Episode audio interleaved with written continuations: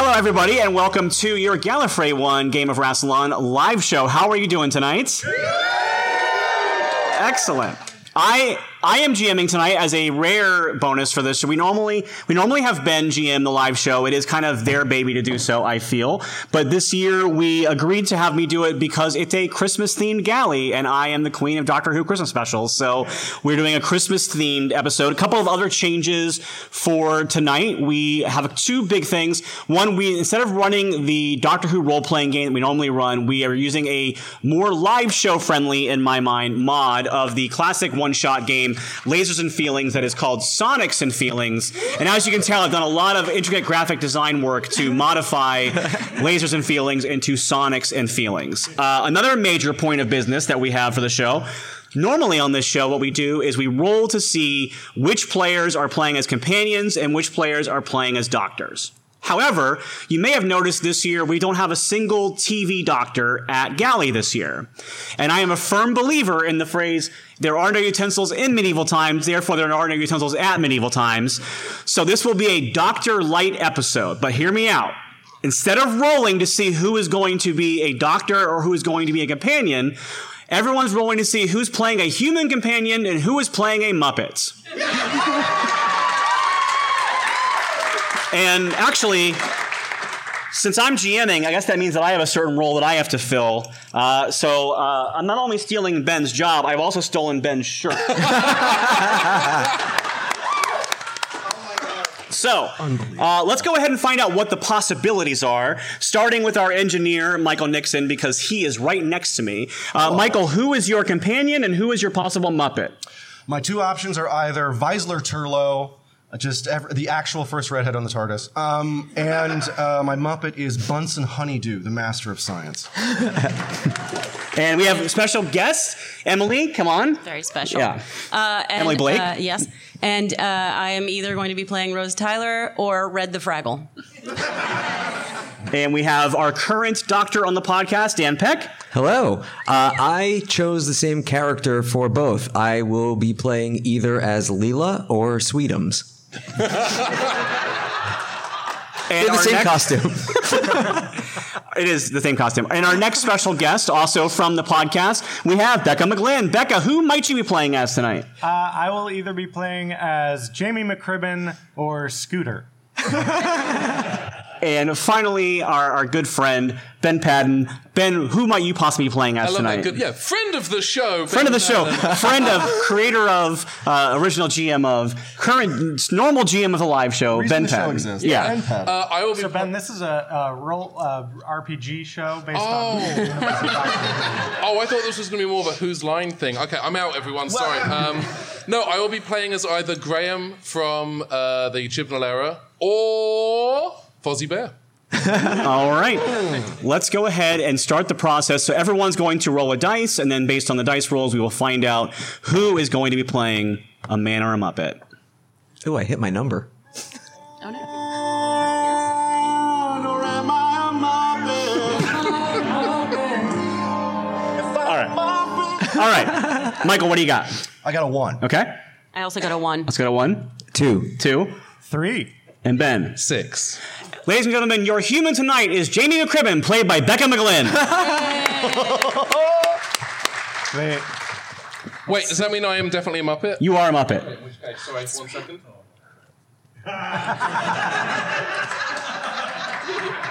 Wow. I don't know why I'm writing it down. Boy, I hope I can tie this up. The funniest thing is they had it tied earlier and they untied it for the bit, and now they have to redo it. For those listening at home later, Ben has just put on a hat and tie. For those, lis- for those listening at home, we have edited this audio out. you know what? That's fine. That's good enough. All right. Hi. You know what? Enough. That is a Fozzie Bear level punchline, so that works out great. Oh, waka waka. All right, let me get my let me get my theme song ready to go because I'm going to start Fine our intro. Enough. That sounds a lot like my Jamie McCrimmon impression. It's going to be.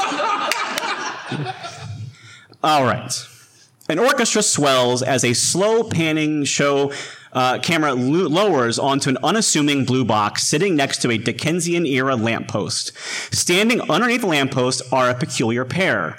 A blue, weirdo little figure with an iconic hook shaped furry beak, dressed in a very stylish 1960s mod dress with shoulder length black hair. Standing next to them is a rat dressed in a suit with an unbuttoned collar and a slightly loosened tie. Hello, says the blue one. My name is Verity Lambert. yeah, says the rat. And I'm Russell T. Davies. Can I, And- can I just make a pitch? Yeah. Rizzo T. Davies? I, you know, I thought about it. I thought about it, but I figured you would have already walked out by the time I mentioned that Gonzo was playing Verity Lambert. Oh no, I'm So- walking in. But is there more of a Dickensian role for Doctor Who than Verity Lambert? I submit there is not. So that's why. All right. And we're here to tell you about the events of the 2024 Gallifrey 1 Game of Rassilon live show. The Doctor was gone from the beginning, and his friends, their friends, had to try to find them. And that is why we have the year without a Doctor. Oh no. And let me go to my theme song. I did a lot of work on this theme song, so it really, I hope you guys really appreciate. Uh, I just had it open. It was a year without us. Doctor.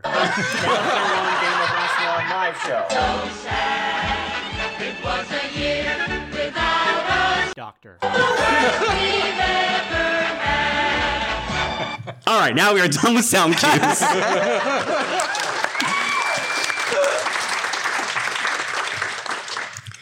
we open in the TARDIS. Several of the Doctor's friends are already here because to cut through all their stories would have taken too much time to set up. You all find yourselves, I'm just going to do Riley for stage directions. You all find yourselves inside the TARDIS. You've all been pulled here from random places in time and space where you happen to have been located. And the doctor is nowhere to be found. You find yourself standing in front of a vacant control system that looks like it's had some sort of chaos and havoc happening to it. And let's go ahead and just have you all play that out. You found yourself in the TARDIS and you don't know what's going on. It appears that when I dropped Beaker into this strange hole for watches, it caused a big problem with the console. Uh, Sweetums comes walking in with a Bunsen Honeydew, sorry. with a uh, an entire Christmas tree uh, on his shoulder and puts it down. Okay, here seems good. Oh, what's that? What? What have you done? Why, this is a Christmas tree. You put things on it. Oh, aye, all right. Uh, but how do we get here? We should start pushing some buttons.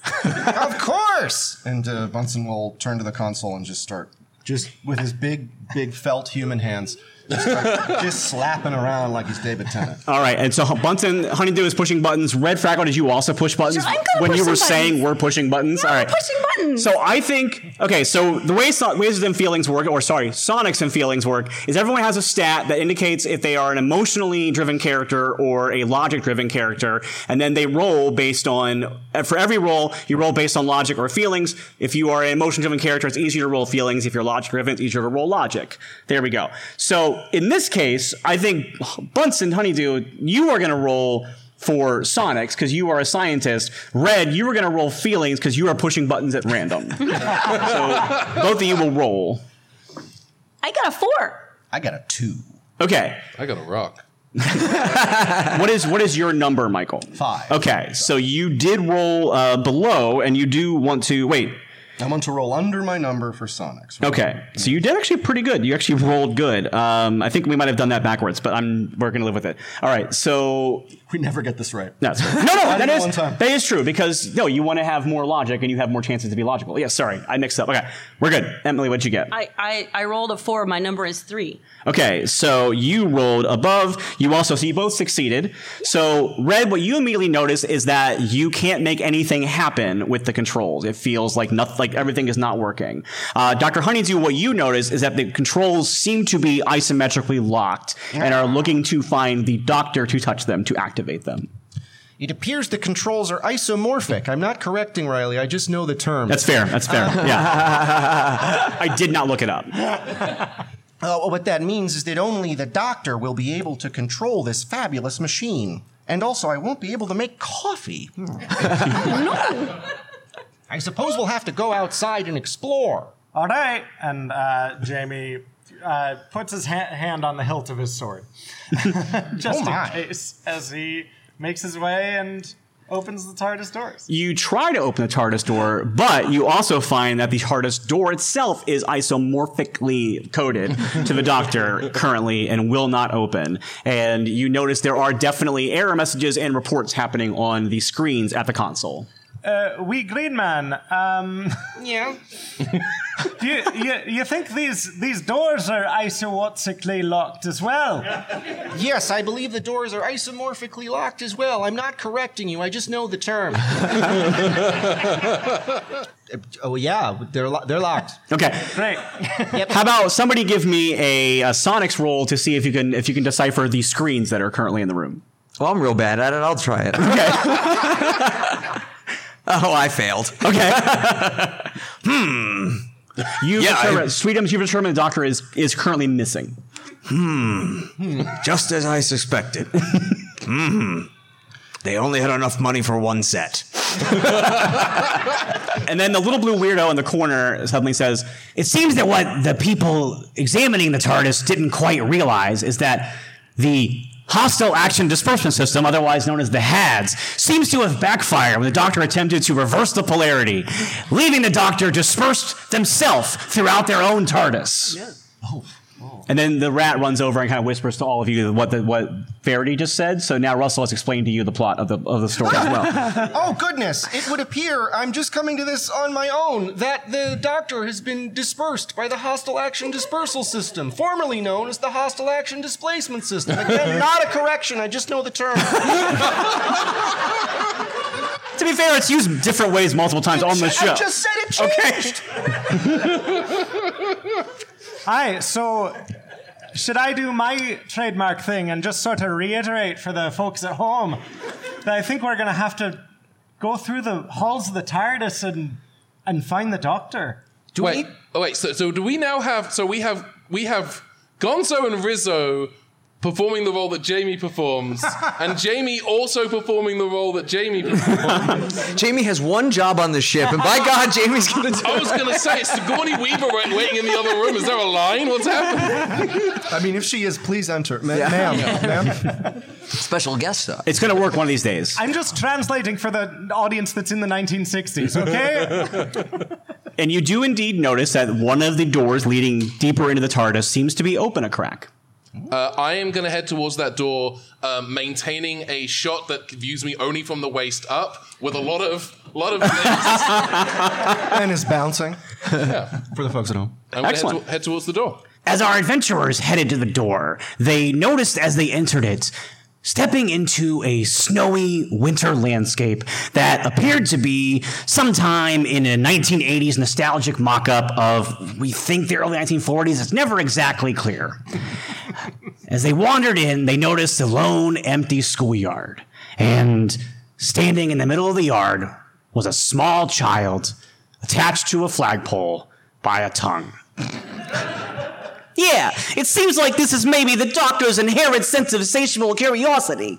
D- does that pole taste good? the, the pole is firm and thick. I, I can't understand you. Let's get you unstuck so I can understand you. Let me let me say it for the listeners at home who can't hear it. Uh, I can't understand you, but I'm stuck. Oh. Uh, all right, uh, Sweetums is gonna pick the child up by their ankles and just Oh my god, you monster! I mean, I guess you are a monster. comedically, muppetly try to do the. Okay, Yeah. uh, Dan, that feels like uh, you know what. For Sweetums, that might be a technical role. I love it. I, I I'm gonna absolutely make you love roll Sonics for that. Great. I hit my number. That's a two. I got Okay. Sonic feelings. When you hit your number, you get Sonic feelings, and so uh, I get to give you special insight into what's going on, which is this kid is stuck. Um, I think when we, we get a we very even though it's a human actor playing the child, we do get a very comedic Muppet type move of the kid being pulled by Sweetums and the tongue stretching out to a long wait. And you, what you've learned, the insight is that the kid is stuck and it's frozen, so just yanking is not going to do the trick. Sorry, I tried, and I put the kid back down. And now the kid is like three or four feet further back from the pole. It's like a fruit by the foot ad. Oh dear, it appears the, the adhesion due to cold is quite severe. Uh, we may need to warm the pole or the tongue or both. I am not volunteering for this act. Do we have any fire? Well, my name is Bunsen Honeydew. Can I look around for like some sticks or something? Absolutely. Why don't you roll a sonic check for me? Uh, I got a three. And you were trying to get a five. So yeah, you succeed on your roll. So you succeed on your sonic check. Yes, I think that you were able to find there had been possibly a, a, a Cub Scout style demonstration that had been held earlier on how to start a fire in the wilderness. That kind of thing that kids in the 40s used to have to learn to do because they didn't have phones to entertain themselves. So yeah, you find sticks and rods that you can make a fire with. Okay, I'm gonna build a little fire around the pole. You know, like in a Salem witch trial kind of way. Um, and then I'm gonna like heat up the pole using the fire. Gradually, we'll take Okay. time. Okay. We'll take no. I like it. I like it. Uh, does anybody want to help with this? Also, I'm Bunsen Honeydew, a guy whose experiments always work. I'll, I'll, I'll help because I've, you know, I, I've spent some time in the Highlands just trying to survive. Okay, yeah, I think that's fair. So why don't you? Uh, I'll say because Jamie is helping you, you can roll two. You can roll two dice for Sonics. oh dear. oh no, Uh, my we got your number. I got so my number. I got a five. But Michael rolled a five and a six. You think that's Sonic feelings. So I would say that you kind of figure out that because this is meant to be the Doctor's insatiable curiosity, that you are going to have to save various elements of the Doctor Hmm. so they can be reconstructed into the Doctor to save the day. Right. And you were also able to pull the suck child from the pole. So you have succeeded in the first space. Hello, young child. I am Professor Bunsen Honeydew, Master of Science. Master? No, no, not in that. Oh gosh. I guess I also have a doctorate, probably. I don't know. I'm a Muppet. And the, the child nods and and feels at ease and at peace, and you see the child kind of sort of shape into regeneration energy and flow towards the control room. You have succeeded on my first puzzle. We did it. We saved the doctor. Bye, Brendan. Pretty. All right. Then our adventurers moved on into the next room. You see the schoolhouse door open, and you head into the schoolhouse. As yeah, Is Michael Caine there? uh, he's not. Damn it. Yeah. I'm out. As you head into the schoolhouse, you actually step through the door, and it's no longer a schoolhouse. Uh, when they stepped through the doors, they found themselves in what seemed to be a rather nice Chicago area suburban home. And they find themselves at the bottom of a stairwell. Mr. McGavin, I loved you in Kolchak the Night Stalker. I'm a little bit scared of this one. I don't think I'm going to go in that door. Oh, somebody who's brave should probably do that because I'm a little Muppet man. I guess, I guess I'm brave. Do I count as I count as brave probably? What's your middle name? James Brave McCrimmon. I yeah. like it. Yeah. Yeah, it flows. I thought it was Lucinda. It can be whatever you want it to be. There is no Damn it, I really thought that one. Come on. You're part of this. T- uh, I think the audience, you should work to, to more personally offend Michael across the evening. if It's you- really easy to do, actually. Yeah. It's, it's actually, there's a lot of things that'll do it. It's simple. Uh, I'd like to check for traps. This is the wrong system for that. How okay? How are you checking for traps? I will say that. I'm just gonna uh, uh, like kind of look around and see. I don't know what I can see. Okay, I'm gonna have you roll feelings because I'm gonna see how well you can. Actually, are you analyzing or are you inter? Are you intuiting? Oh, uh, I'm probably intuiting. Okay, I'll let you roll feelings. Okay. Two. And what was your number? I don't know what my number is. Oh, you were supposed to have picked one. Sorry, just pick one. What do you think? What do you think? So, what do you think is ja- is Jamie more in your mind? You're, if you're Jamie, Right. what do you think? Is your Jamie more thought based or feelings based? I think he's probably more, uh, more. Th- I think two's a good number for Jamie. What do you think? I think maybe I feel like three is is probably Jamie's number. Okay, and you rolled a two, and you were trying to to roll above, so you did not succeed on that particular check, uh, even though Ben tried to feed it to you. Sure, you don't want it to be two. Are you sure? Are you All right. sure? So Jamie, you step forward and you start looking for clues. While you're looking for clues, you slip on what appears to be a strategically placed remote control car that makes you fall back and land on your back comedically. Uh, does anyone speak Scottish? And then Oh, he said, ah! ah! Ah! Oh! No, ah! The back of the throat, ah! All right, you can stop with the impressions now. it's very embarrassing. Oh. So you've all seen Jamie uh, step on a car, fly back, land on his back. I'm gonna run up the stairs. Which is hard because he fell down below where all the puppeteers are working. So that's a real tough I'm gonna run up the stairs. Okay. Full, Uh, full, full speed ahead. go, roll, for, roll for feelings. Oh dear. Three. That's a success. Okay, you run up the steps, and I think what happens is a, a, a bunch of paint cans come swinging down, but you are so massive and sweetumsy that they just get chunked out of the way as you go up the stairs. Everyone be careful for these. uh, yeah, I'm at the top of the stairs and I kind of do like a big jump. Ah! All right. Okay, okay. Is anybody else going to follow uh, Sweetums up the steps? I think I legally have to. Yeah, I think Bunsen's gonna go up the steps, and because Bunsen is quite small, the paint cans are above his head. Okay, he sort of walks under them up the steps. Okay, go ahead and roll a feelings for me then. Oh dear. Uh, oh, that's good for me. I got a six, and my number's a five. All right.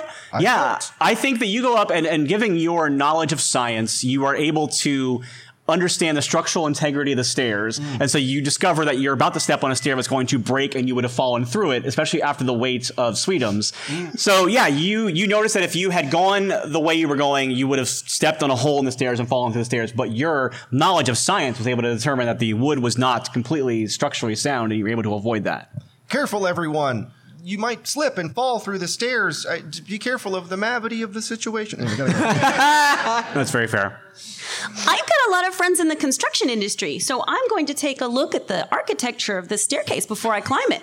Excellent. Go ahead and do a. I'm going to say that's a that's a Sonics for you. Okay, uh oh. That's a two. My number is three. I still don't understand the rules. That's You fine. got it, you got it. Sonic one bullet, you succeeded. So actually, I think because you brought up the dozers and it is a Fraggle Rock character, I think a team of dozers suddenly appear out of nowhere. And because if, if, if there's anyone who has dozers around, it's the Doctor's TARDIS. So yeah, they you have actually I will say because of that you have now made the stairs safe for everybody else to get up. Well done, everybody. Congratulations, because we don't want to make everyone listen to every single character go up the steps. So you're all at the top of the stairs now, and there is a ladder leading up to a attic. Sweetums runs up the stairs to the attic. Okay, go ahead and roll feelings again. That's a failure. That's a one. The ladder has been sawed in half, and so the this ladder splits in two, and you fall back down to the ground. Oof. uh, all right, I'll get back up and I will uh, grab the top of the ladder and b- climb up my back. I was immediately going to say, Oh my gosh. climb up Sweetum's back. I like climbing up Sweetums back so much that I'm not going to make you roll for that. I think that's you're all able to ladder your way up, and you find in the attic a a human child, another human child. They're not all going to be human children, but this one's a human child uh, who is. There's a lot of human children in Christmas stories, as it turns out. he is cowering in the attic, and uh, and Gonzo says, "It seems that what they had come across was the doctor's desire to protect what they care about." Uh, Eric Roberts steps into the room, goes, "The human child," and then leaves immediately. Child. I can't Somewhere- stop that. We can all go home. Summer William Russell says, "It feels like it's an unearthly child." All right, That's Verity. Um, fair. uh, hello, human child. Uh, h- how are you? Scared. Well, okay. Um, well, I've got a great. I actually have two great big teddy bears who could comfort you. One is relatively normal sized and jazzy. The other is freakishly large. I'm still downstairs. Never mind about the second one. I like the idea of Sweetum's head sticking up through the hole in the attic. I, I pull out a rubber chicken and I squeeze it repeatedly for anywhere between 30 seconds and two and a half minutes. Just, Keep going. All right. Is that all you've got? It's like I'm there. you know, for like an hour. And then, um, yeah, do I need to roll for chicken? I was yeah. oh, if I got the chicken right now, you would you would win the game. All right. Um, you can roll for feelings. Okay. My number, by the way, is two. Probably. Good. It depends on the roll. I'll change it. Change shortly. I rolled a four. Then you succeeded, and the child says, I'm not afraid anymore. Do you hear me? I'm not afraid anymore. and that space melts away as the child's regeneration reforms to the TARDIS. And the shape of the room you're in now, this is where it's going to start getting weird for a little bit, so I apologize ahead of time. This is going to get weird. Oh, now it gets oh, weird? Yeah, just now. All right, but I will say, I decided to just do this next thing a cappella and not include a sound cue, so you can all be benefiting from that. You appear to find yourself inside a working clock that appears to have a setup like a nightclub. The runway style stage has the hands of a clock that are striking midnight, and stepping out onto that hands of clock is Bernadette Peters playing the role of a, a woman who is just decked out in clock themed like she's got like a leotard she has like a cool like fascinator on her head that's all clock shaped and a band starts to play and you start to hear these opening notes that are bump but um bump bump but um bump bump but um bump bump she sings I'm Mrs. Tick Tocking. I'm fast and slow. I'm Mrs. Hours Passing. I'm Mrs. Got to Go. Friends call me Time Miser. Whatever I touch turns to dust in my clutch. I'm too much. And it keeps going on and on for a long time. And there's a bunch of pigs in clock costumes dancing around her. It's a whole thing. It's a really big budget, actually. It's kind of it's a shame that we're not the only people getting to see all these puppets are the people here live at the show tonight and not people listening at home. So she's dancing around, and it goes on for quite a while, actually, because she's a big of a bit of a ham. Longer So- or shorter than uh, Ben was squeezing that rubber chicken? Uh, spiritually longer, uh, actual time shorter. I'm the time miser. I, I caught that. I sound just like Russell T Davies because Riley has three voices. They're all good. Um, hello, Miss Time Miser. Um, do you need like a key or something? No, that's Ghostbusters. Um, Oh dear. I'm I'm the Doctor's sense of time. I'm the time miser. I help deal with time and space, but my my partner Space doesn't seem to want to do anything anymore. It's 6:34 p.m. Does that help? No, not really. I tried. Uh, where is your partner gone? He's out in his van. Uh, aye. Uh. That's actually really good, Jamie. That was, that was shockingly good. It's like Frazer's in the room. Is he? If you, Frazer, if you're in the room, you have to tell us it's entrapment. If it's Galley, it's a good chance he's in a room. So Um, is, is is the van within visual clocking distance? Ah, vis- clocking. My time. uh, the van was not in visual clocking distance. The van seemed to be located in a space outside. I would Pun, Fozzie.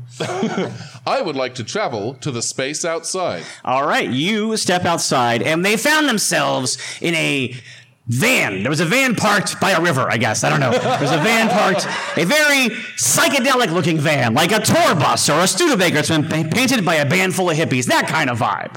Just sitting parked by the water. Groovy. Oh dear. Gonna go up and knock on the door of the van. All right. Wait, wait, wait, wait. If it's a rock and you're not supposed to do that. Hey, I do the joke. Hey, Dan, I don't. This, this this doesn't exist in the system, but give yourself a story point. Um, actually, you know what? I think you do get an advantage dice for later if you want to roll an extra dice on something. So that's where we go. Um, yeah, so you knock on the door of this van, and the doors open, and inside the van, there's a much bigger space that is also decked out in all this psychedelic star painted stuff. And inside is Doctor Teeth, who is is wearing a outfit that has a planet on top of it and on his on top of his hat, but that big smile and his and he uh, you hear the same kind of drum beat come in, the bump, but um, bump, bump, but um, bump, bump. Let's see if I can do Doctor Teeth. I don't know if it's gonna work out. I'm Mr. Singularity. I'm Mr. Sun. I'm all the mass existing since the universe has begun. They call me Space Miser. Whatever you touch, big banged out of my hutch. I'm too much. Do do do do do do do do do do. Hey, groovy friends, what are you doing here? Uh, you're late. I have no concept of time. By my very essence, man. We might be able to help. How? There's a nice lady called the Time Miser just in that room, and if you were to, to go in there and meet, maybe you could both be space and time misers together. Nah, that girl's a drag, man. Oh, okay. Uh, Bunsen's gonna look for the driver's seat of the van. Actually, you know what? Weirdly, this works. I wanted to, not in the way that I intended it, but go ahead. Yeah, uh, go ahead and roll for. Are you going to drive the van into the building? I'm going to drive the van straight into the building. Yes. Why don't you roll a feelings roll for me? That feels like a feelings problem less than Uh, a. wait, wait. Um, this is. I want to stress this is a Muppet about to cause carnage. I think you get expert dice for that. You know what? I was gonna say I incorrectly that Bunny that, that Bunsen Honeydew was a order Muppet, not a Chaos Muppet. That is definitely not true. If you ask Beaker, Incorrect. yeah. Uh, by the way, is Beaker with you? As I stated, uh, dropping Beaker into the TARDIS console seems to have caused That's right. all of this That's to right. happen. That's right. You, Turlough was going to be your beaker. That's right. All right. yeah, go ahead. I'll, I will. I will let you roll uh, two dice, and I'll let I'll let this be. This does feel like your scientific solution to a problem, so I'm going to let you roll Sonics based on Ben's argument. That's great. I thought we weren't going to talk about our argument. Oh, we're talking about. Okay, never mind. Oh, I sorry. got a two and a four, both under my number. Excellent. Uh, yeah, you get you succeeded. So you you drive your car into a building, uh, and as you step out of the building, you uh, step out of the car into the building. You are no longer in the clock. You find yourself actually in the. I'm sorry for all of what's about to happen. You find yourself in the living room of another Chicago home, a Chicago home more in like the recent years, uh, and there is a family sitting around a table with seven fishes on plates. And uh, this might just be free for me. I don't care. Um, and there are lots of Muppets around the plate. The fish are also Muppets because why wouldn't they be? And uh, sitting around the table, there are a lot of people calling each other cousin. Oh. And Animal is actually at the table holding forks, and he's just going cousin, cousin, cousin, and throwing forks. Excuse me, could I introduce you to the bear? then I, I point to Fozzie. Hey, cousin! Hi. And see, everyone's calling each other cousin because you have found yourself in the relative dimension. Oh, That's the reason for this whole show. I, I, I, I cannot tell you how happy I was when I thought of that stupid bit. oh, There's a bit in one of the Eighth Doctor novels where his second heart dies and they have to pull it out, and I think that just happened to me. so if anybody sees a guy named Sabbath hanging out with an orangutan, let me know. Riley. Sitting at the, the head of the table where the feast of the seven fishes is happening is a uh, angry blonde wigged Miss Piggy. Yes! Oh, this is truly just for us, and I'm having the best time. I gotta tell you. when you decided you were going to drive your car through the wall, I'm like, well, that was the end of the scene in the bear, so we're just going to start with it now. is that not a Christmas special? All right. um, oh, one more thing ruining my Christmas. I, I don't do a good Miss Piggy. It's wild. I, th- I thought it sounded good. Oh, thank you. I, it's the singing that I, I tried to make her. She was going to be the, the time miser. It was not. It was not well. Oh, I've, you're Bernadette Peters. Is much. It was like she's in the room. Um, uh, hi. Oh dear. Um, this is not the room I thought. Okay. Uh, and I'm gonna put the van in reverse. Are my children giving you trouble again? Oh no, everything's fine. I'm My put the- children, the time miser and the space miser, are they not getting along? Oh, actually, they're not getting along. Could you? Oh, you don't seem like the right person to help, though. Um, this has been fun. And Bunsen puts the van into reverse. and just hammers the I cat. could karate chop them into shape. Um, get in the van. yeah, she gets up, she gets in the van. Hell yeah! and then I reverse again. Okay. And that You're means that the, ti- the space miser is curling in the back of the van with his mother, uh, and then you're driving back to the clock. I'm trying. Okay. I mean, I haven't been doing a great job so far. All right. Do you, want, do you want somebody doing this whose feet can actually reach? And slash your has feet. I'm on Hey, it. hang on, hang on. I want to make it very clear that, that Muppets have been proven to be able to drive the, the Mayhem van on plenty of occasions. So, You know, I can't argue with that. also, I don't want know. to. Would Jamie know how to drive a car? Absolutely not. Yeah. No more than a Muppet. Jamie doesn't know how to drive a cart. Uh, family stuff. I'm not good at it. How about everybody else? Oh, aye. So, so you're his mother. Yeah. Thanks. I was just reiterating for the 1960s audience. Oh, thank you. You're very pretty. Thank you. So are you. Thank you.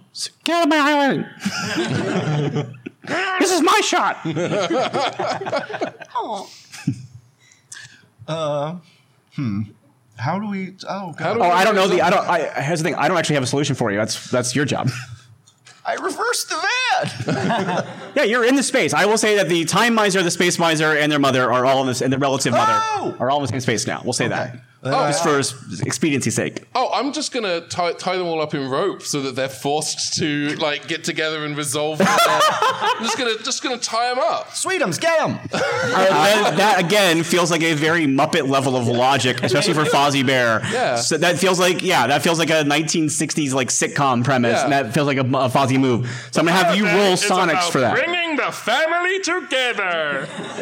You're gonna roll Sonic for that. I think Jamie's watching this just like, oh, I don't think that's that's not really a.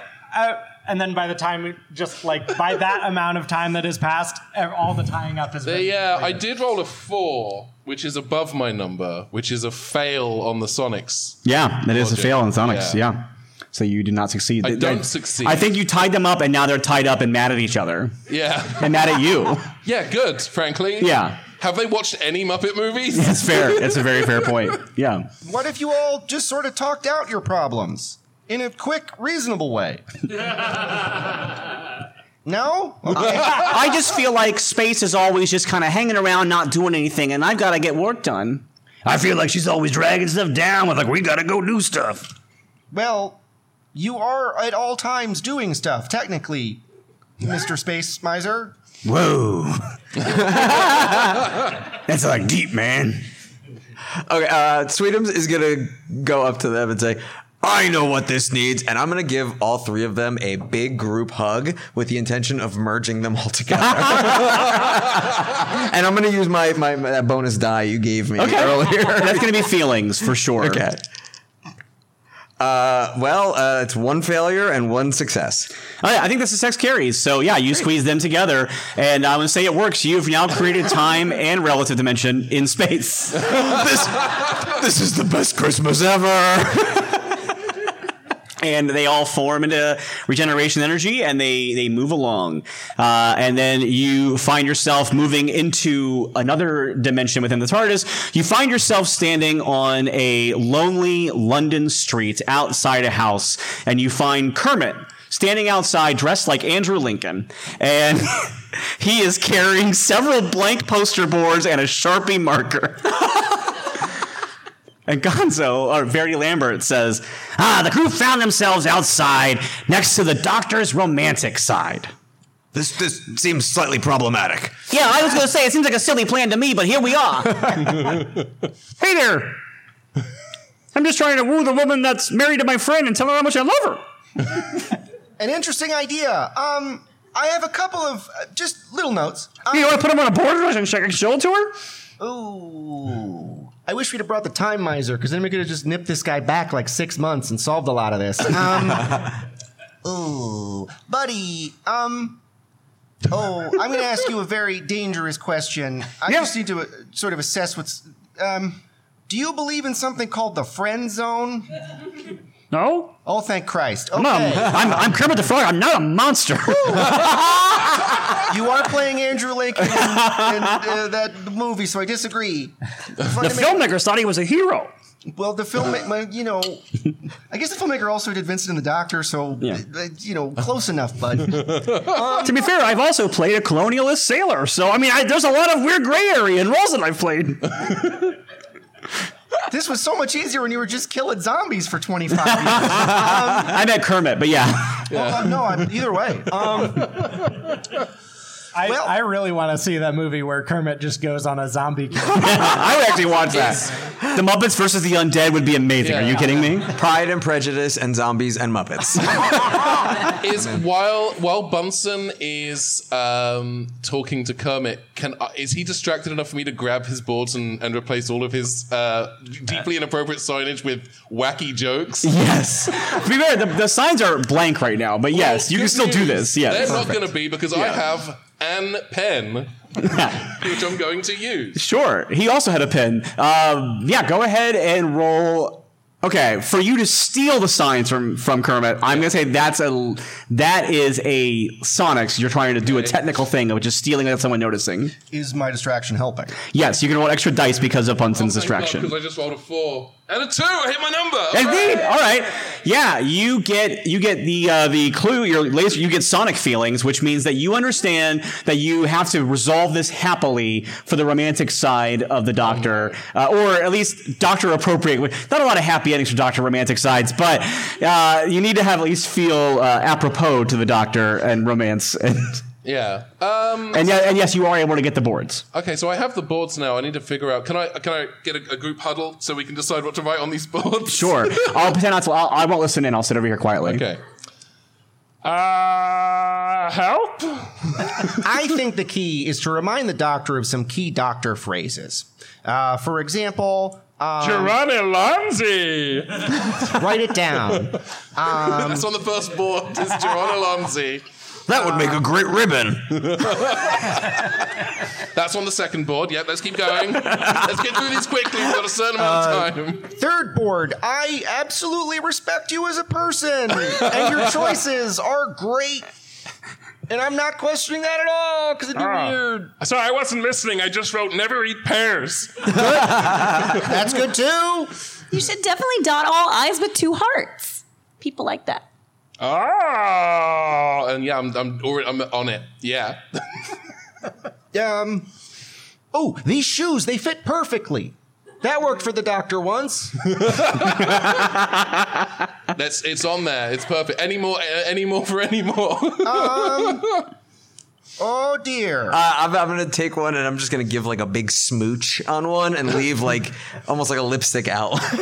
Uh, wait, I I think I was writing I don't want to go, and you've hit the O, on the and I think that's the last board, so we can move along. Okay. I want to slip the boards back into Kermit's hand now. Okay, I'm gonna say that you have you can roll with two dice because this was prepared for. Okay. Uh, now I think you're gonna roll feelings because you're trying to see how well these messages emotionally impact the door. All right, dice don't fail me now. It's, eh, two threes. Those are two successes. All right, you open the door. So the door opens. You've given these boards back, and Kermit uh, holds up these signs and starts rolling through them. And as the door opens, it is Idris, the form of the TARDIS, the Doctor's wife, uh, who appears. And because the Doctor's wife loves the Doctor, all these things that you put in have succeeded in winning her over. And so she picks up Kermit and she gives her, she gives him a big kiss on his cheek with the whenever you know when Kermit has like lipstick on the side of his cheek. Yes. That's like that. Uh, and somewhere you just hear you just hear Piggy go. And as that happens, uh, everyone turns on regeneration energy and they move out of the scene, and that moves away. Uh, you're still outside and you're in the snow in this new scene, and you find Sam the Eagle sitting in a kind of like cozy holiday sweater, uh, like more like not a sweater so much, almost like a sweatery robe kind of thing, not a holiday sweater, like a jacket, like a like a shacket or whatever they call those nowadays. Swacket? I don't know. A cardigan. cardigan. Yeah, thank you. He said wearing a cardigan. thicker, but it's like it's thicker. And what you mean. and he says, Sorry. "I am trying to create a good old fashioned American Christmas for my family." That are all gathered in this house together, but I can't get my Christmas lights untangled. I don't know who would have been a good Chevy Chase, so I just made it Sam the Eagle because they're both kind of dicks. All right. Fair. So you see, he has a long, tangled mess of Christmas lights that he's trying to set up on his house, and he's got his brow permanently furrowed, and he's trying to get them to light up. I feel you have a sword. Can you just cut the knot out? No, don't. Oh, I can try. Oh, dear. Ah, and I guess I'm gonna try if no one. I'm not gonna lie. Of all the things that I thought Red Fraggle would do, I did not think trying to cut the lights would have been the thing. That, I think Fozzie is already tangled up in the lights. that's fair. That is fair. Yeah, that is. Yeah, yeah. In fact, that is so good that I'm gonna go ahead and let uh, Jamie with the sword have two dice to roll with as you try to use your very scientific abilities of Sonic to cut the, the lights. That was Link. Oh, I I I ha- got a two and a three. Okay, you have got uh, you have got Sonic feelings. Congratulations, and a big success. So you are able somehow you were able to cut the lights in a way that there is still a active series circuit uh, uh, that works, and you don't have, or is it a parallel circuit The one? The I don't know. I don't know science. Anyway, the lights work somehow, and you're also able to get Fozzie free. And you actually, I'll say, because of laser feelings, you get a choice for your next room you can go to. Uh, you can either go to the doctor. So yeah, the lights light up. As they light up, Sam the Eagle uh, is ejected from the story because I can't do his voice very well anyway. So that's good. Uh, and and Verity says, ah. Jamie was able to learn that there were two options to move forward. Uh, he could save the doctor's performative side or the doctor's skill for infiltration. Oh. Let's do the performative side. All right. Uh, as the as the uh, scene changes, the front door of the uh, the Griswold Eagle House opens up, and you step into a high school auditorium where a talent show is happening. And there are uh, there are four girls on stage dressed in Santa baby outfits. And I got this. and before, hang on, before you finish, sitting in the audience is Janice the Muppet, who is going, "Well, I'd rather be me, man." Sweetums. I already know the choreography. and yeah, I'm gonna, I'm, I'm gonna dance my heart out. All right, do a, do a feelings roll. Actually, I'm, I'm going to give you two dice because you know you're prepared. Good, because that was a failure. Okay, I'm going to give you one dice because. Oh. that was a laser feelings. All right, laser feelings. Yeah, you know the choreography, and you also sense there's a lot of weird, like girlhood tension happening at this school that maybe needs to be resolved as well. I f- miraculously I pull my outfit off and I have the Santa baby outfit. Of course you do. yeah. It's such a good way to feelings. Not only are you wearing it, suddenly Bernadette Peter- Peters' back, and she's dancing with you, and it's just a Muppet Show episode at this point. So Yeah, it's like you know, as we're it's like high school is a challenging time. I remember it was difficult for me, but you'll never forget the friends you make along the way. It may not seem like the petty things are important; uh, they're very important to you now, but they won't be in the long run. Ta-da, jazz hands! And then Janice says, like, wow, man, like, yeah, I was like totally burned about stuff, but now you've made it seem pretty chill. And then, yeah, the, the mean girls all disappear and turn. What's that? Resolving these fast. Yeah, well, maybe we, we can slow down if you want. Um, you know what's really strange? I don't even go here. Infiltration explodes into. Oh, yeah, uh, so that, that that scene fades away, and we have another section uh, where we have we've come to ah, our friends had come to the Doctor's dark side, the inherent grumpiness of the Doctor, and sitting in a room are two older gentlemen who have green fur. Uh, otherwise, they're normally not. They're normally normal, standard old men Muppets, but for some reason, right now they have green fur. Ah, these were the Grinches. That's right. we don't believe in the spirit of Christmas. No.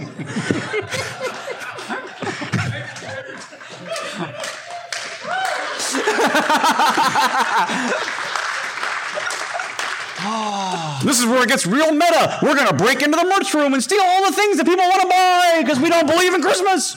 Oh no. Um, It sounds like we have to make them believe in Christmas. You know what makes people believe in Christmas? A song. Let's all sing a Christmas song. Uh, it's It's Christmas time. It's Christmas time. Everybody loves Christmas, Christmas time. song that is not copywritten. Christmas. Don't you Holidays. love presents and also getting smitten? I don't know. Jamie's playing a backup bagpipe. a bagpipe. Yeah. The doozers dance Yep. across the We have established canonically that doozers can exist in this section, so that is fair. I'm going to make Add each of you. for I'm going to make. doozers on the TARDIS wiki. Please. Okay, who is singing right now in this scene? Apparently me. Yeah, you and Red. So singing. I don't think we're singing the same song. No, definitely not. No, we were here for it. It wasn't. Uh, I Can I? Um, can I do backing choreography for a completely different performance? 100 percent you can. This is actually they had actually edited in one of the sections of Fozzie when he has feet and like the belly is shaking. And, I, yeah. I think this is what ends up on, on the Disney Plus version of this special. But if you fi- can find the original VHS version on YouTube, it's got the original copywritten music that we're not allowed to use anymore. Mm-hmm. Yeah. Yeah. Thank you for. Please clap. No. All right. I'm gonna have the singers roll feelings, the people who are playing instruments or dancing are going to roll Sonics. Have I done this to myself? I might as well dance again. It's fine. I think I'm starting to You've, understand. you've how still this got the game Mean Girls dress on. Oh, of so- course. Yeah. works. You're very pretty. I hit my number. Thank you so much. Okay. Uh, I, I Who's the failed. six? My number is a three, and I rolled a five. Does that mean I succeeded, or what? what- Yes. You were singing. Okay. It's a very simple You're game, and five. don't Sorry. Sonics, you failed. Oh, Emily, no. you failed. Michael, what did you roll? Because we're doing the feelings ones. I you two, failed. singers are feelings. Yeah. Isn't it great that I picked Oh, the I system to simplify the game? that way for feelings. Okay, that for way. Okay, Yeah. he says I succeeded. What is it? Yeah, wait. You're. I'm, my number is three. I rolled a five. Is that? Oh yeah, you're above. Yeah, you're above Okay, it. all right, Yes, okay, good. thank yeah. you. Okay. Sorry. I It's a failed. really easy game, and I still don't understand. Okay. the song is great. Like the song really lands, but unfortunately, the dancing actually knocks into one of the Grinches and, and actually bumps him out of his. Like he was starting to have his heart growth resizes, but he got knocked over and he falls off his balcony that he's perched on for some reason, and now he's back to being mad at you again. I don't know why you would think a Christmas song would make us happy. We hate Christmas. We hate it. Because I failed on my bagpipe check, uh, I think uh, part of that Rube Goldberg device involves the, the bag getting punctured on the on the bagpipe. Yeah, I think you're right. Yeah. I'm still dancing really well. I want to stress this. I, I Yeah. succeeded on my. You are dancing great, I'm uh, great. but I'm over here. with your Sonic feelings, as you rolled your number, Uh-huh. you get that for some reason these two old Grinches especially hate you, and it's not really explained as to why, but they just really have it in for you for some reason. What's uh what's the deal? We don't like your jokes. Oh, Oh, our Christmas Well, what do you like? heckling. Okay, you stink. Ah! you're you're a mean one. That was a good one. you're you're something about a crocodile smile and and, and you're d- garlic and Now you're, now you're getting further from it. but you get the gist of it. Make me roll something. God forbid I role played once in this entire game. All right. a second ago was we're going through this too fast. All right, he tries to milk it. Dan's like, let me roll, move on. Why would it be more fun to have you all heckle me for some reason? yeah, go for it. dude. Come on, everyone. Say what you really feel about this. Yeah, I think I think you all have landed on it. It might be very fun if you heckled uh, the Grinches. Your Stout heart's too small. Hey! You give me the feeling of a seasick crocodile. Hey! If you did the local weather, you'd disappear on the green screen. Yeah, and you're not even that good at heckling. I think you're That was okay. that hurt was hurtful. I think you're okay, but you're no Jim Carrey. yeah, you'll know Bernard Cumberbatch. You're no guy who voiced it in the cartoon. All right. Uh, Dan, because heckling was your idea, I'm gonna have you roll two dice for feelings. All right, let's let's do this. That's a, uh, uh, not only a two successes, one's a laser feeling. All right, Sorry, yeah, Sonic you feelings, realize that- Sonic feelings. Sometimes you gotta meet someone on their level, you know, and you learned that by by by figuring out their language, their love language was hating things, and so you started to hate on them. And sometimes that's just what you have to do, you know. You can't you can't always meet like hate, which is pure love. You got to like figure it out and reason with people, which is like a very doctor way to think about things, actually. So uh, the doctor's grump, grumpy side has now been reconciled and returns to the TARDIS. So congratulations. That was strangely beautiful. Thank you. Uh, and now you have they are friends finally found themselves in the doctor's skill for infiltration. And uh, you find yourself in what seems to be an office building. and you are like kind of like at the end of like a like a long like let's say like an air duct and Just watched. down the down the the air vent you you see this dog crawling his way through the air vent and he's like oh let's go for a walk have a few laughs Oh dear. Um, does anybody have a spare pair of shoes? I'm probably the only one of us who does. I left my outfit back in the Mean Girls uh, room. I have a machine gun. Ho ho ho! Fozzie, we've been here for like three seconds. How, where did you get that? It was on a guy.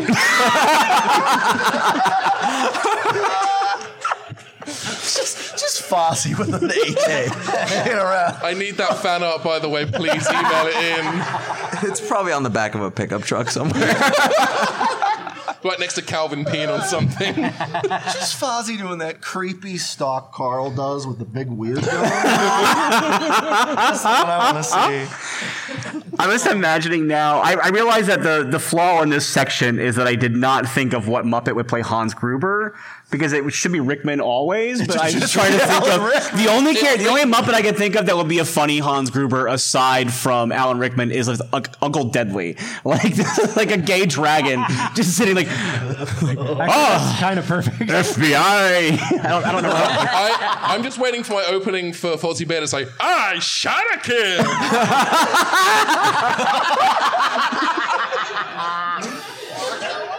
I'm sure it'll come up organically. We'll get Waka. We'll waka get for the audience is the perfect. Oh God. Yeah, so you you see Rolf, who is uh, trying to to climb through an air vent to uh, to take out some terrorists. You know, Christmas stuff. Yeah, it's very It is doctory. Christmas stuff. Don't get me started. Yeah. Can I make a pitch for Hans Gruber? Yes. The Count? Oh my god. One terrorist. Ah ah ah. I will count to three. There will not be a four. For every hour you make me wait, I will shoot one hostage. One. Ah, ah, ah, ah. Two. Ah, ah, ah.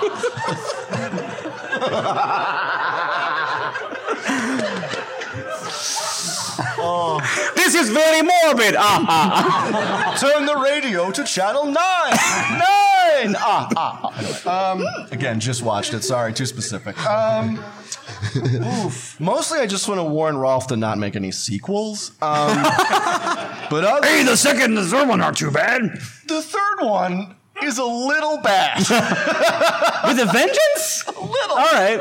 A little. I like With a Vengeance. I haven't seen, I haven't seen it in a decade. For your So. Die Hard, I'm the one guy who saw it seven times in theaters, so I, I'm the problem. Oh, you're Um, the reason they made a fourth one then. I am. I am. On. Yeah, unfortunate- they're like, oh, 10 years, 15, 20 years later, we're going to finally come back around to this Oh. franchise because of Michael. Ben Ben Ben, it's worse. The one I liked was the fourth one, so I'm the reason they made the fifth one. and the sixth one. No, no, that, that's not on me. I went. I saw A Good Day to Die Hard, and the fact that there was not one Klingon in that entire movie. Thank you. Our finest film crew My favorite thing about Good Day to Die Hard, that's the third one, the fourth one, right? The fourth one's Good Day to Die Hard. Uh, the fourth one is Live Free or Live Die. Free or Die Hard. It's based on an article about cyber terrorism. It's not even based on an actual script originally or a novel or anything. It's based on an article of like, yeah, this would be a weird thing if it happened. Someone's like, it should happen, and John McClane should stop it.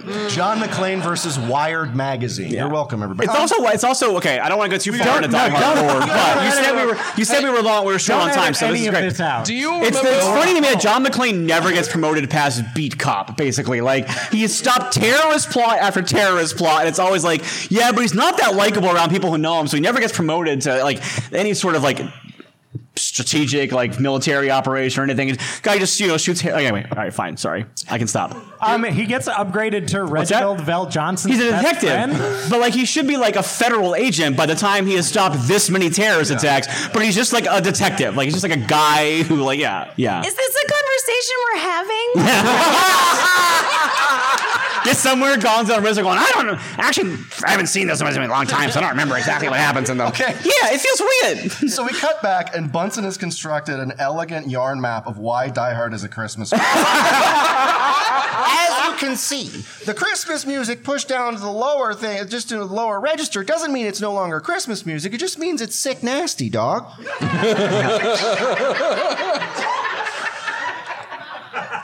Michael roll feelings with two dice. I got a six. It You worked. did. I did. You it. succeeded. So you have proven that Die Hard empirically is a Christmas movie. We did it. And I only put this section in there to make Michael happy, so we've succeeded on Die Hard. Merry Christmas. All right. And It so.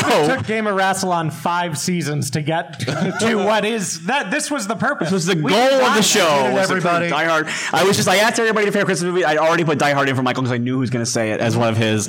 Um, okay, I have a few more. Let's see here. And uh, okay, So now, uh, now our friends had gotten through the doctor's perf- uh, performative side, his knack for gizmos. That was the, the Christmas lights, by the way. It was the doctor's knack for gizmos.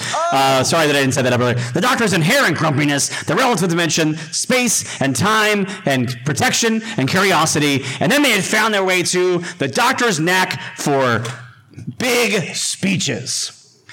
And they find themselves on the set of a filmed version of A Christmas Carol. Uh, but currently, standing on the set is Bill Murray, who is ranting wildly at a home audience. and now I want each of my, my Muppet characters to give me a speech about the power of Christmas. Scientists have proven nothing actually related to the holidays. Um, a recent study uh, correlated a bunch of data and said that uh, because there are Doctor Who Christmas specials, uh, when those come out, fewer people die, and that's great. So we need more Doctor Who Christmas specials because data told me so, and I'm a scientist, so that's why I did it. Okay? Your speech was analytical, so go ahead and roll uh, Sonics for me. I got my number. I got a sonic field. Okay, yeah, you you get that like technically what you said was correct, but it you just you get the sense that it like didn't really solve the deal. Let me stop you right there because technically correct is the best kind of correct. I, have to, I have to just hold on. What do you, what do you mean? Yeah, you feel like. Uh, there's a correctness. There was a speech. It was. It was. It was. Uh, you know, sciencey, ync, the way a good doctor speech should be. But it wasn't feelsy wheelsy.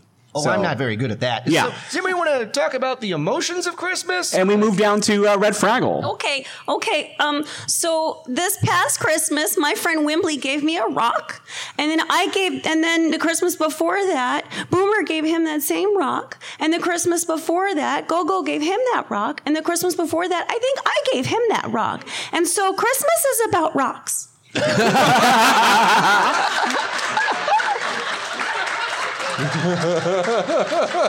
I'm going to give you two dice to roll because not only was that feelings, but also you quite the actual plot of one of the Fraggle Rock holiday specials for Night of the Lights. So Okay, I got a five and a two. okay, and your number is Three. Okay, and you're rolling feelings, so you actually you got one, so you did succeed. So we're people are, people are like, wow, that's that's I guess that's kind of moving. Uh, Dan, why don't you go ahead and give me your speech?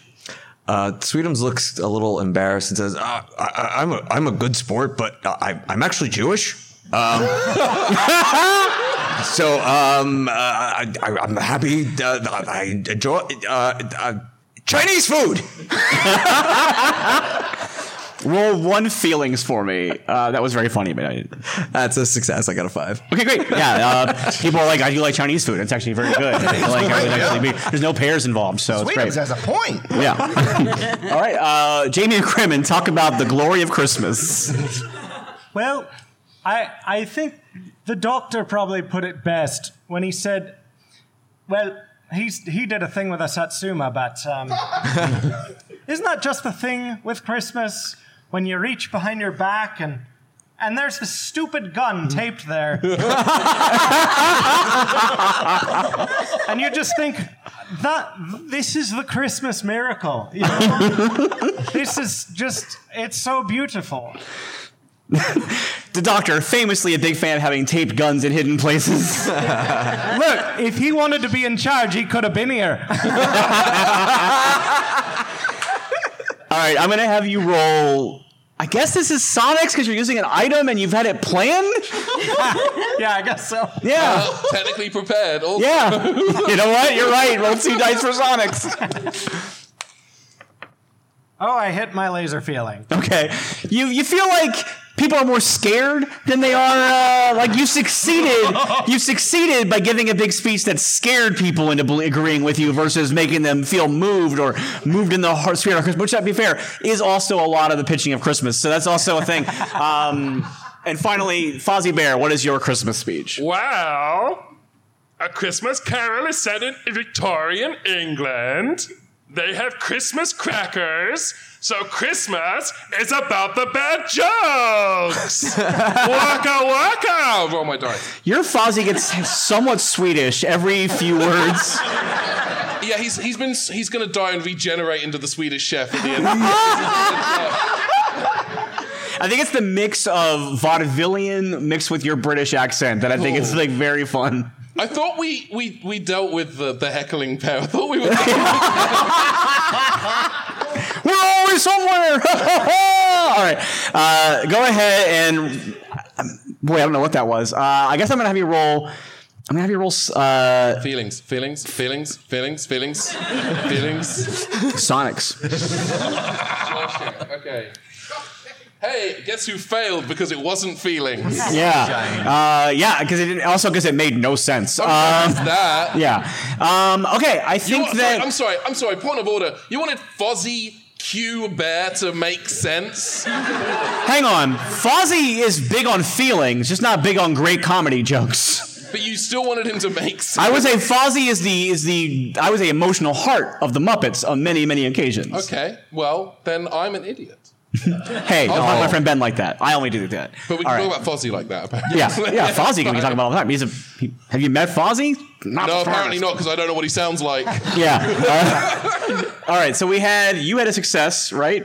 Michael. Michael had a technical success. Red had a success. Uh, Dan had a success.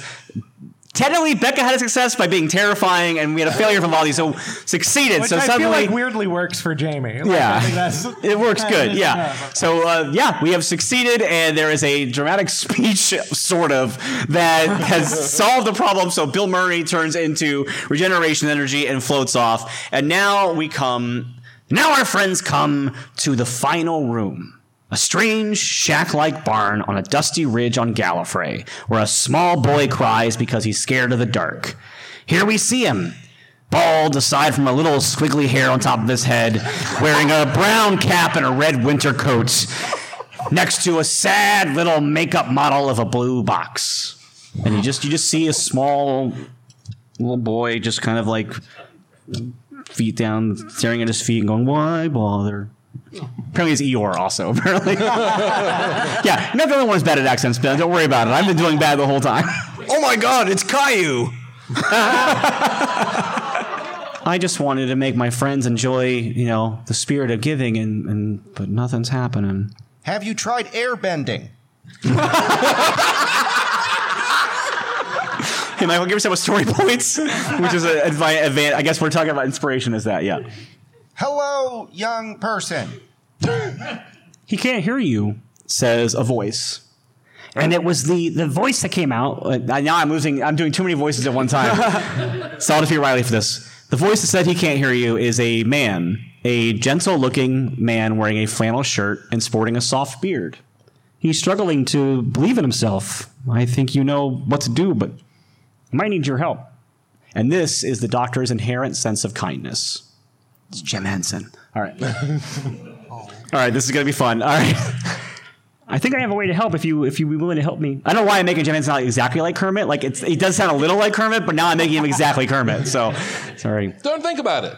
Just do it. All right. Ker- Kermit's got his hand up inside Jim's head.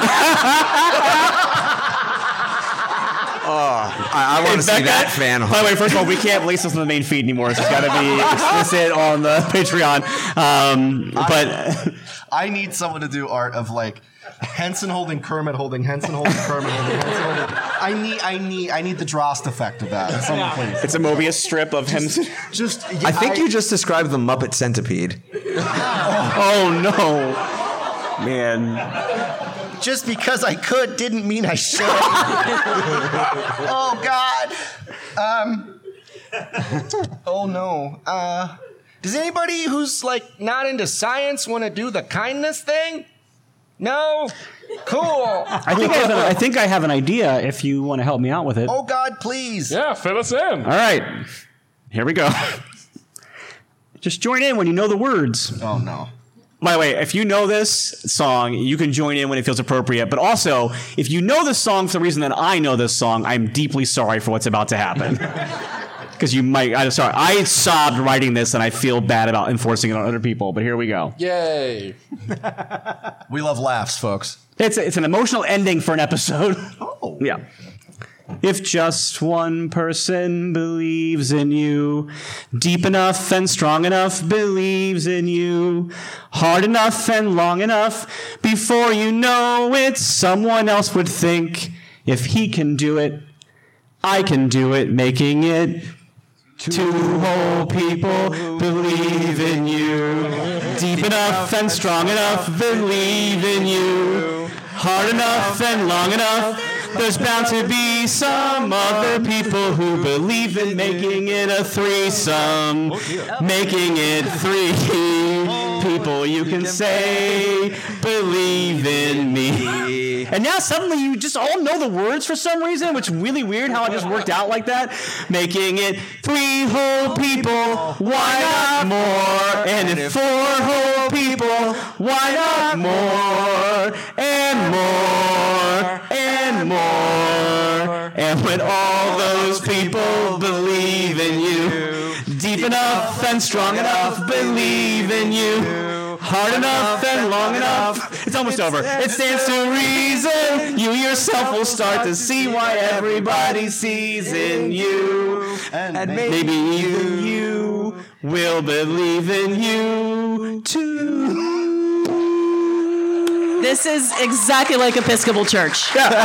That, um, if you ever wonder what it's like when my family sings happy birthday, it's just literal every time. Thank you to Dan for being in on that bit with me because I was like, this is going to be so.